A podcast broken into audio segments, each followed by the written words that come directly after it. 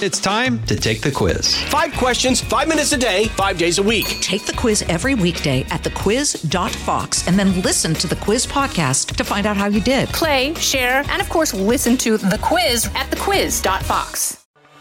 It's the Media Buzz Meter with Howard Kurtz. I was intently studying a new Fox News poll out last night. No, that's not how I spend my time usually. Uh, I was on the special report panel, and this was being released, and I, you know, there were any number of statistics I could have been asked about. But there were some numbers I didn't get a chance to talk about because of time constraints uh, that jumped out at me. One of them had to do with, and this was put up on the screen, what do people think about the classified documents scandal? 51% said they believe Donald Trump did something illegal. 37% say they believe Joe Biden did something illegal. 22% had that view for Mike Pence. Now, obviously, you have to factor in uh, the opposition party. I didn't get the breakdown of that particular one. But, you know, the public is pretty smart. And I'm not saying that Donald Trump did something illegal, but I'm saying clearly he has more uh, to, to explain when it comes to the long subpoena battle and, and the documents that were discovered there. And at the same time, uh, a lesser judgment for Joe Biden, whose people did voluntarily notify uh, the archives and the FBI. But, you know, the point that I made there is, and I think you've heard me make it here, is why did the Biden people not disclose and wait for CBS to disclose that the FBI had come in and supervised the search? Of classified documents or potential classified documents at the Penn Biden Center in Washington. Because otherwise it looked like, well, you know, Donald Trump gets an FBI raid and Joe Biden gets to have his own people just do it. They didn't even put that out when it would have helped them. All right, a couple other numbers here. Biden job approval rating as president, 45%. Uh, so so. Uh, hard to get above 50 in these polarized days. However, when asked the approval, do you approve or disapprove of Donald Trump, 44%. So isn't that a classic snapshot of a divided country? I think so. And the other thing is that that 45% approval for Biden uh, hasn't changed much, one to two points in recent months, which says to me that the documents controversy is not hurting the president as much as those of us who live and breathe this stuff inside the Beltway might think. And here's one more number for you. Because, you know, when it goes down the list of like what's the most important issue to you, inflation was at the top. A lot of people thought the economy was not in good shape. Uh, it seems to me we still have pretty close to record unemployment. Uh, but so when it came to an issue like illegal immigration, twice as many Republicans thought that was a very important issue as the Democrats. So you would expect that. But then we get to this number. Are you dissatisfied with the direction of the country? 86% of Republicans said yes. And that's hardly shocking, right? Democratic president, they don't like the guy, 86%. 55% of Democrats said they're dissatisfied with the direction of the country. I mean, here you had Joe Biden in his first two years pass trillions of dollars, uh, just, you know, almost unimaginable sums for climate change, for health care, for infrastructure, and on and on and on. I mean, fulfilling the wildest imagination of Bernie's left wing agenda, and he still is underwater with people in his own party who think the country is going in the wrong direction. Like, what else would Biden have to do? And I think that's a number that should worry the White House as uh, Biden gears up for the expected reelection announcement, which will be sometime after next week's State of the Union. All right, here's a little item about Donald Trump and Bob Woodward. Now, you're going to say, aha, I heard this yesterday that, that Trump is suing Woodward over the uh, audio tapes and turning them into an audio book. Well, that part is true, but that's not what this is about. This is about Trump posting on Truth Social and linking to an article Bob Woodward scolds media colleagues for Trump Russia coverage. Um, and it, it kind of touts the fact that Woodward is saying the mainstream media at large, he's criticizing the mainstream media at large and calling for a self assessment from the entire industry. Well, you've heard me talk about this.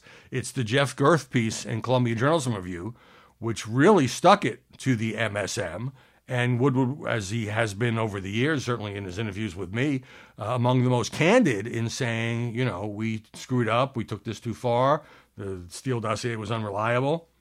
Uh, and so it just goes to show you. I mean, here Trump is suing Woodward for $49 million. Not that he's going to get $49 million or even $1. But if Woodward says something that's favorable to him, next day, boom, look at this from Bob Woodward. Everybody plays this game. They're happy to uh, tout something that serves their interests, even if it comes from somebody who's perceived as being on the quote other side of the debate. Then you get the word even in there. Even the New York Times says this is awful. All right. Uh, the, the tributes are just pouring in for Tom Brady. Uh, seven time Super Bowl champion, five time Super Bowl MVP. Uh, and, you know, all time leader in touchdowns, all time leader in passing yards. I mean, it goes on and on and on. A, a little lesser known fact is that as a result of saying, I am retiring for good, um, Tom Brady becomes, because he's already signed the deal, a football analyst for Fox Sports, and for which he will be paid $375 million. Now, that's over 10 years, but still. So, uh, one could see that being a little incentive. I mean, he gets paid all his money and he doesn't have to get tackled or beaten up or thrown for a loss, uh, unnecessary roughness. He just gets to sit in the booth and share his thoughts, and I'm sure make a lot of appearances and all that. In a not so happy football item, a member of the Philadelphia Eagles, which will be in the Super Bowl, indicted on alleged rape and kidnapping charges. The guy's name is Josh Sills. Indicted for first degree felonies in Ohio, excuse me, uh, a case going back to 2019 when he is charged now with engaging in sexual activity that was not consensual.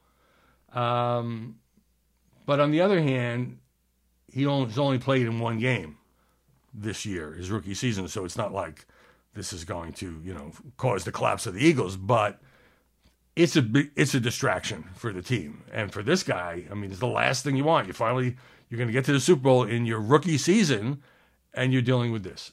All right, James Comer. You'll get to know that name quite well because he is the Republican congressman who chairs the Oversight Committee.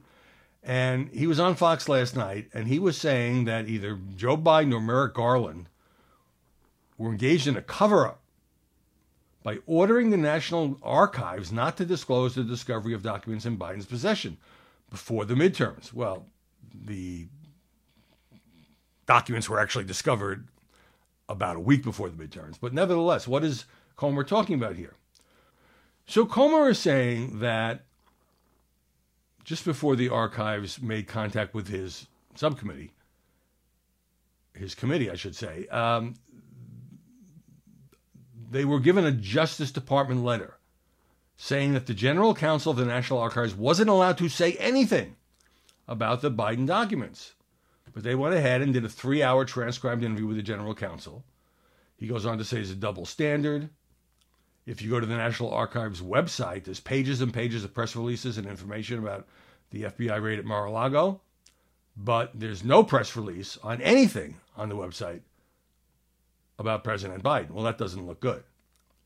And so Comer concludes that DOJ and the White House is interfering with this. I don't think there's any evidence that the White House is interfering with this. I'd be happy to see some. And as for DOJ, well, that letter raises an interesting question. Hey, let's pause right there. The buzz meter continues right after this. Kudlow on Fox Business is now on the go for podcast fans. Get key interviews with the biggest business newsmakers of the day. The Kudlow podcast will be available on the go after the show every weekday at foxbusinesspodcasts.com or wherever you download your favorite podcasts. Okay, story number one Hunter Biden is going on offense. Hunter Biden obviously is going to be, already is, the target of not just a federal criminal investigation, but of investigations by the House Republicans. And basically, he has kept a rather low profile. You know, you would assume with the idea of keeping media coverage of his varied problems to a minimum so as not to embarrass his father, the President of the United States. Well, the Washington Post has a pretty detailed piece saying that uh, Hunter's lawyers have sent a series of letters to state and federal prosecutors asking for criminal investigations into those who got access to and distributed his personal data. Well, my first reaction to that was probably not a good idea, especially if you're part of a prominent political family, to leave your laptop at a repair shop in Delaware. And I think that's going to undercut these letters sent out by Abbe Lowell, longtime Washington attorney, uh, known for being aggressive, recently hired by Hunter. He has sent these letters to the Justice Department and to Delaware's Attorney General, asking for investigations into several key players. And in addition, sent a letter to the IRS challenging the nonprofit status of Marco Polo. I just know the game you play in the swimming pool. A group that is run by conservative activist Garrett Ziegler.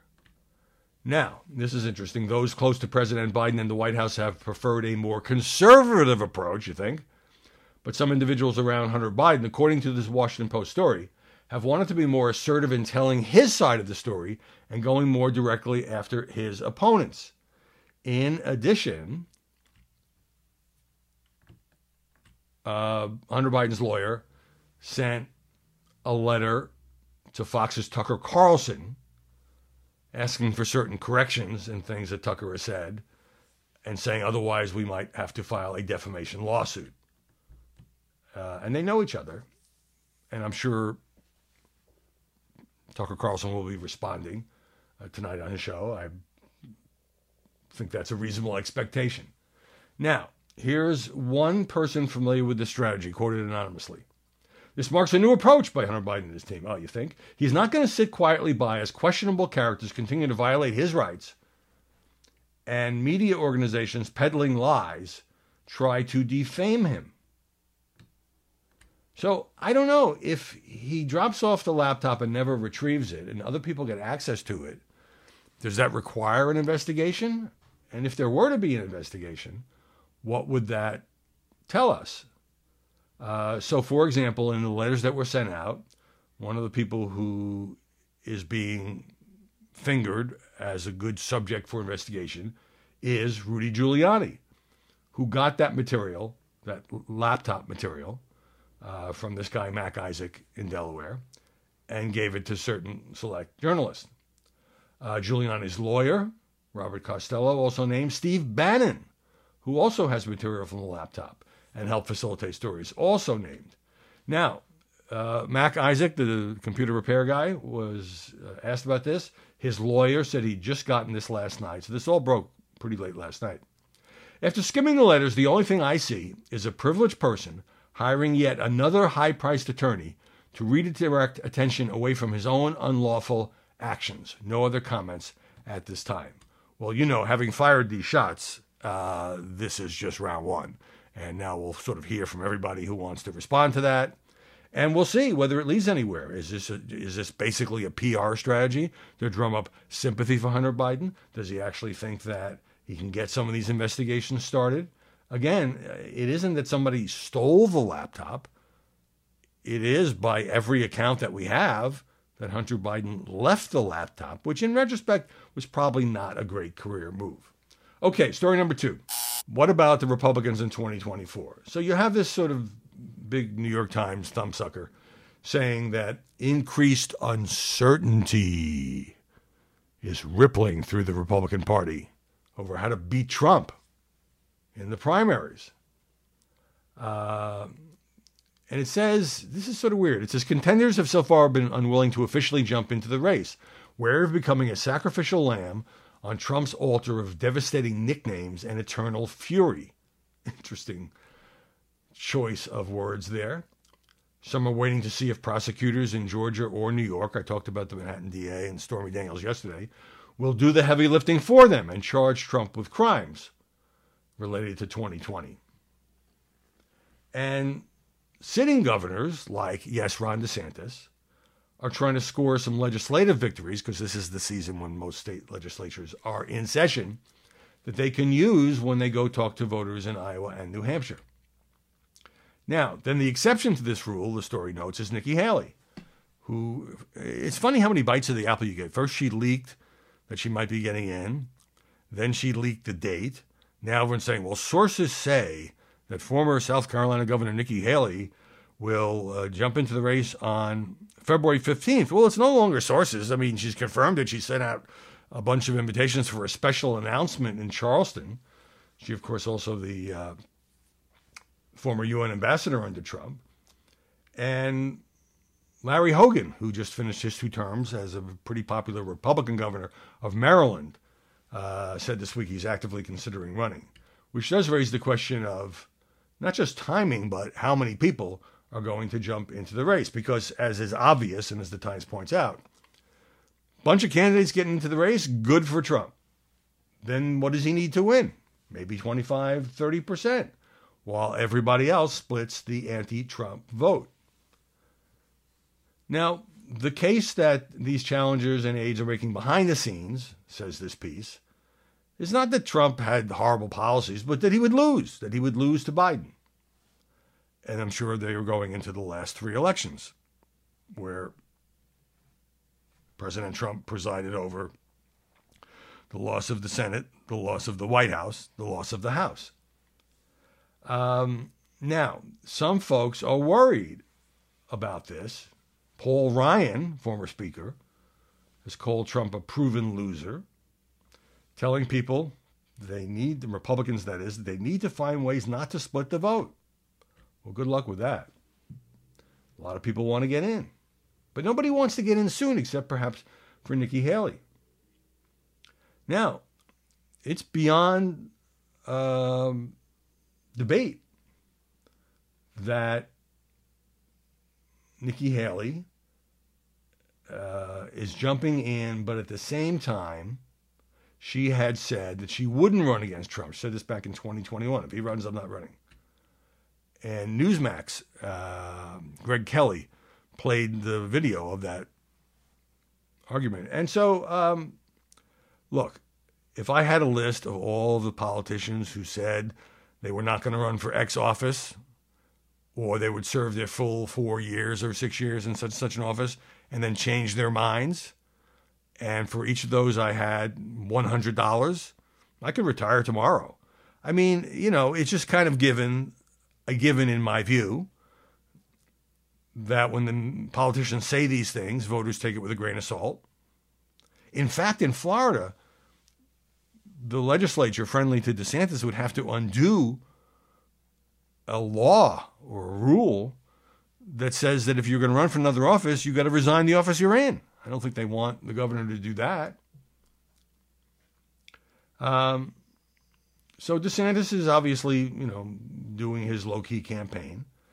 And I think, you know, the one only benefit I can see for Nikki Haley is that she's seen as kind of cautious. Um, so if she gets in, she seems bold. She's the first one. I'm going to take on Donald Trump.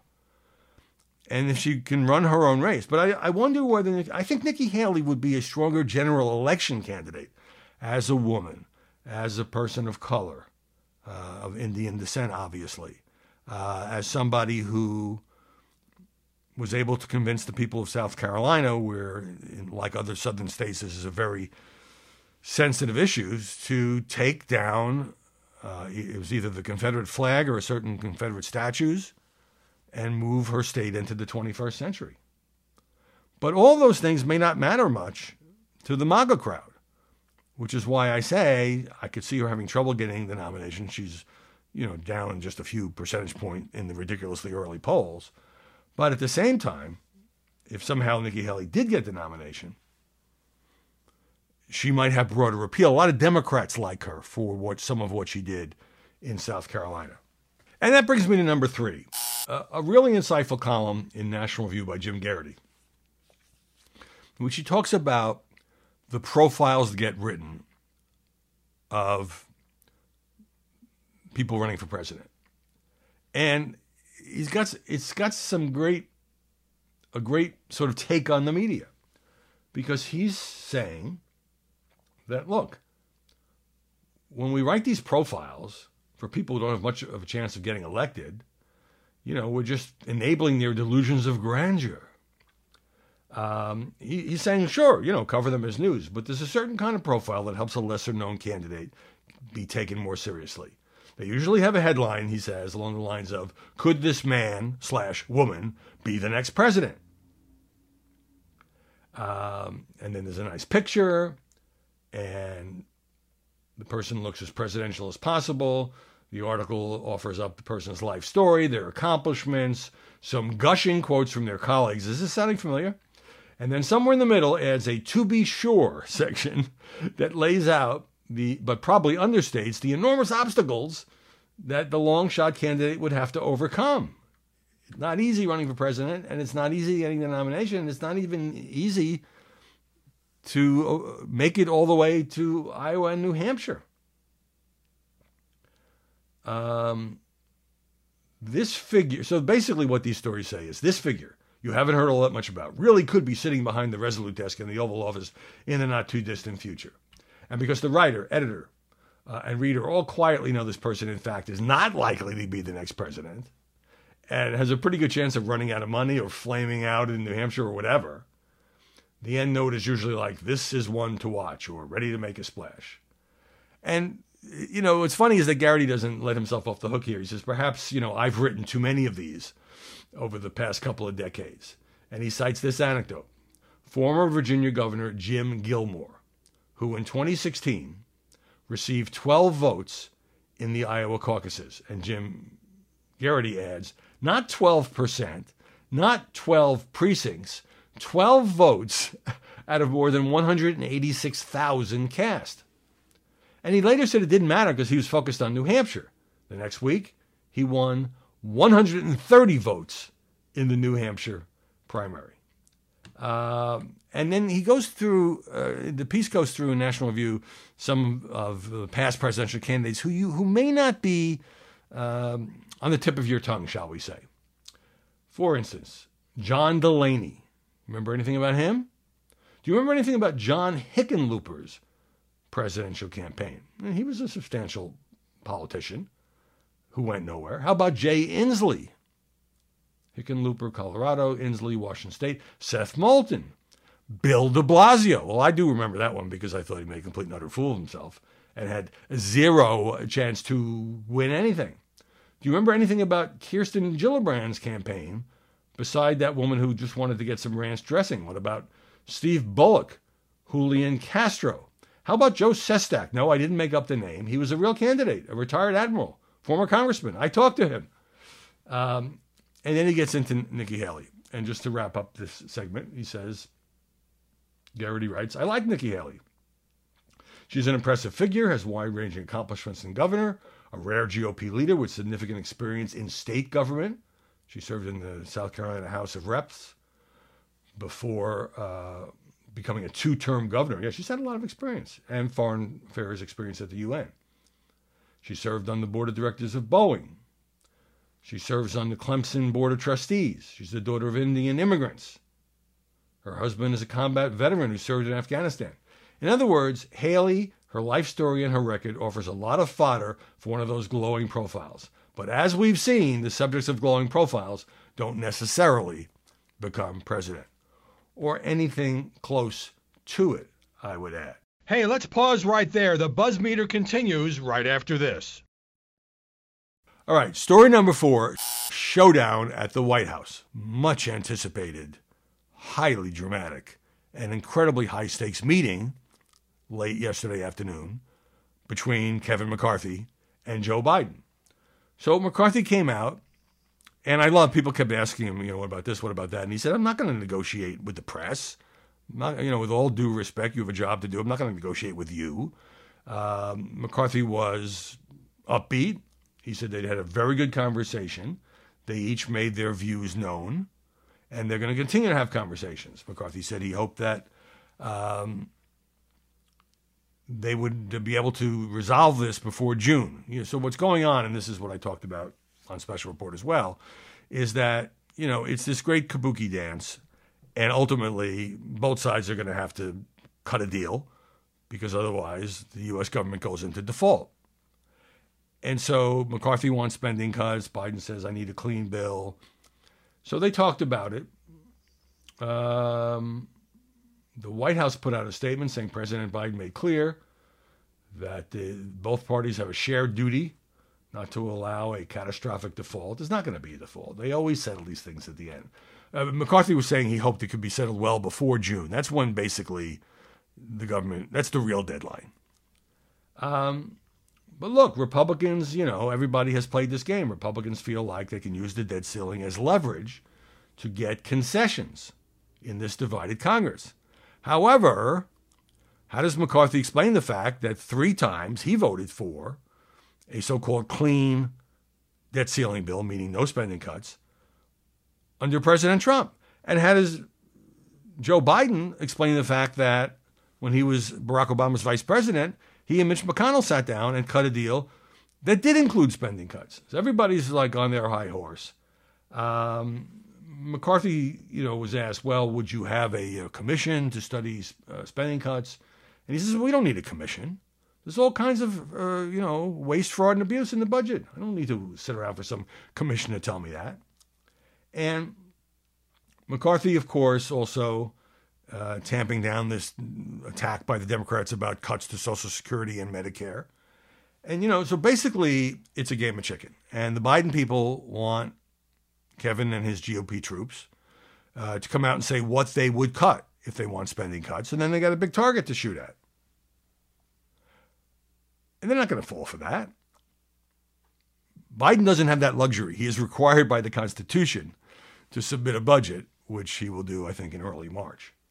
Uh, and then Kevin McCarthy has this other issue, which he's got this razor thin majority, as we saw in the fact that it took him 15 ballots to become House Speaker and he's got to come up with something that his caucus can swallow.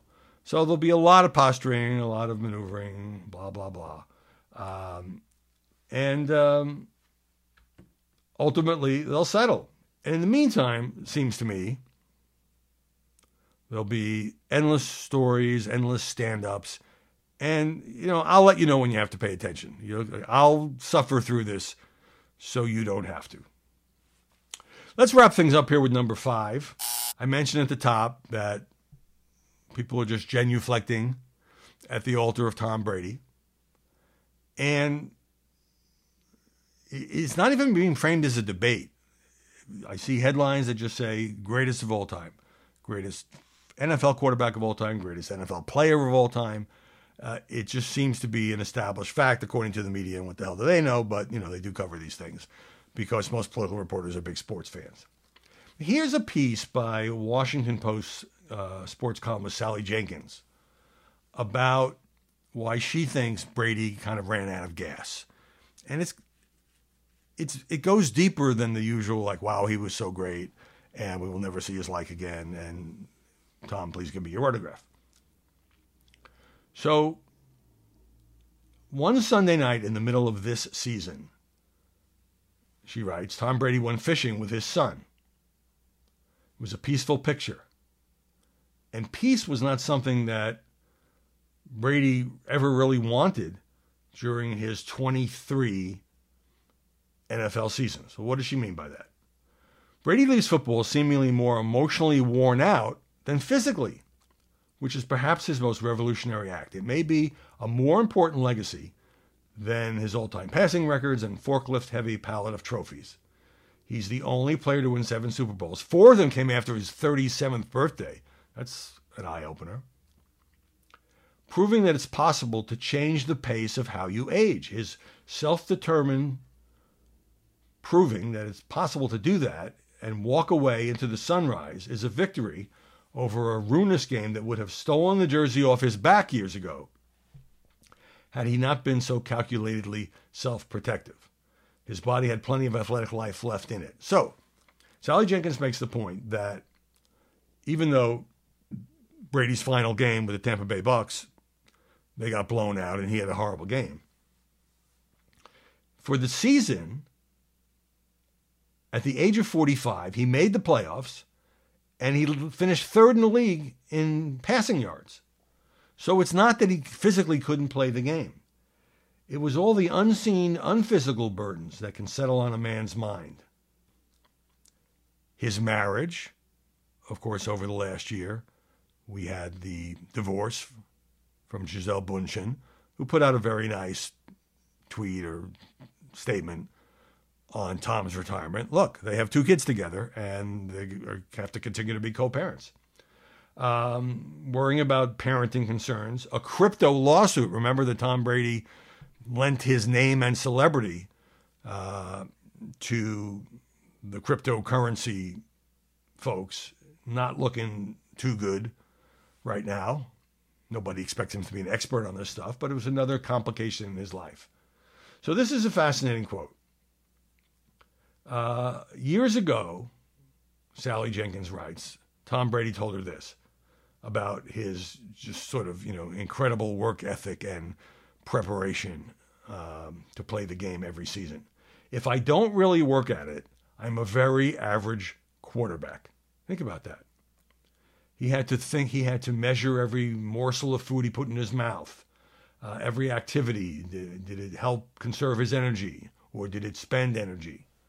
All those years in training probably drained him more than the game days. It was difficult for him to relax. His main drive was insecurity, he said. Uh, Jim Gray, uh, the Fox broadcaster and uh, acquaintance of uh, Tom Brady, recalled Brady uh, once saying he was talking with a friend, a pro golfer, who had played a poor round and who strolled off the course saying, Sometimes that's just how it goes. And Brady couldn't believe it. There's no, that's how it goes for him. The game taxed all of him. For me, football is a challenge emotionally, spiritually, physically, and mentally. But it came with a personal price tag. And that's the bottom line here, I think.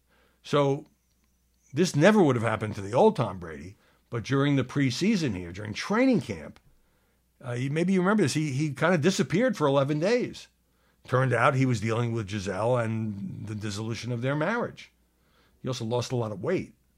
Um, and so he wasn't able to play, even though he had a pretty, as I said, you know, successful season for a guy who's 45, you know, with that single minded focus where you just, you're constantly uh, training, exercising, and trying to blot out any distraction other than professional football. Now, there are a lot of athletes who train hard and take the game really seriously. You'd have to say Tom Brady is up there. So now he's done. He's soaking in all the positive press. And as I say, he gets to be a Fox football analyst and make a whole lot of money. Hey, thanks for spending this time with me. Uh, we try to range over the landscape of interesting, important, amusing, and sometimes just funny stories. Uh, if you're not already a subscriber, Apple iTunes is a good place to do it, but I think increasingly many of you are, so you can just ignore that. Hope you have a great day. See you tomorrow with more Buzzmeter. Listen ad free on Fox News Podcasts and via Apple Podcasts, and Prime members can listen to this show ad free on Amazon Music.